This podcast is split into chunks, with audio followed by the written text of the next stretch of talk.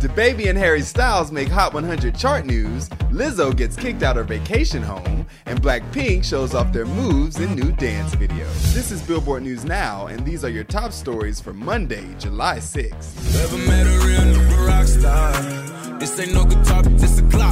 DaBaby's Rockstar featuring Roddy Ricch has topped the Billboard Hot 100 Songs chart for a fourth week, while posting its seventh week at number one on the streaming songs chart, with 43.7 million US streams. And people are feeling the summer vibes as Harry Styles' Watermelon Sugar surges into the top 10 from 16 to 8 on the Hot 100. I don't know if I could ever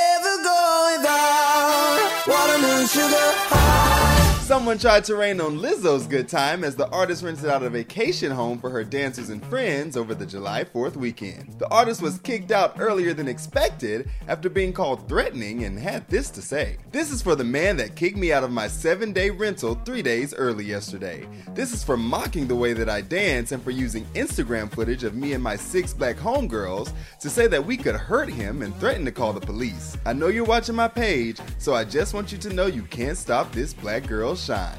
Thanks for kicking us out, cause this house is better anyways. Yeah, how, yeah, how, yeah, how. And last but not least, my forever girls, Blackpink, break down how you like that in a new dance video.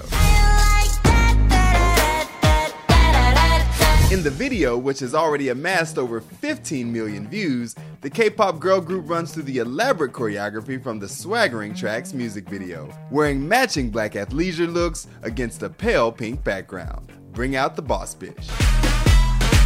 Out the boss bitch. I stand. Running it down for you always, I'm Tetris Kelly for Billboard News Now.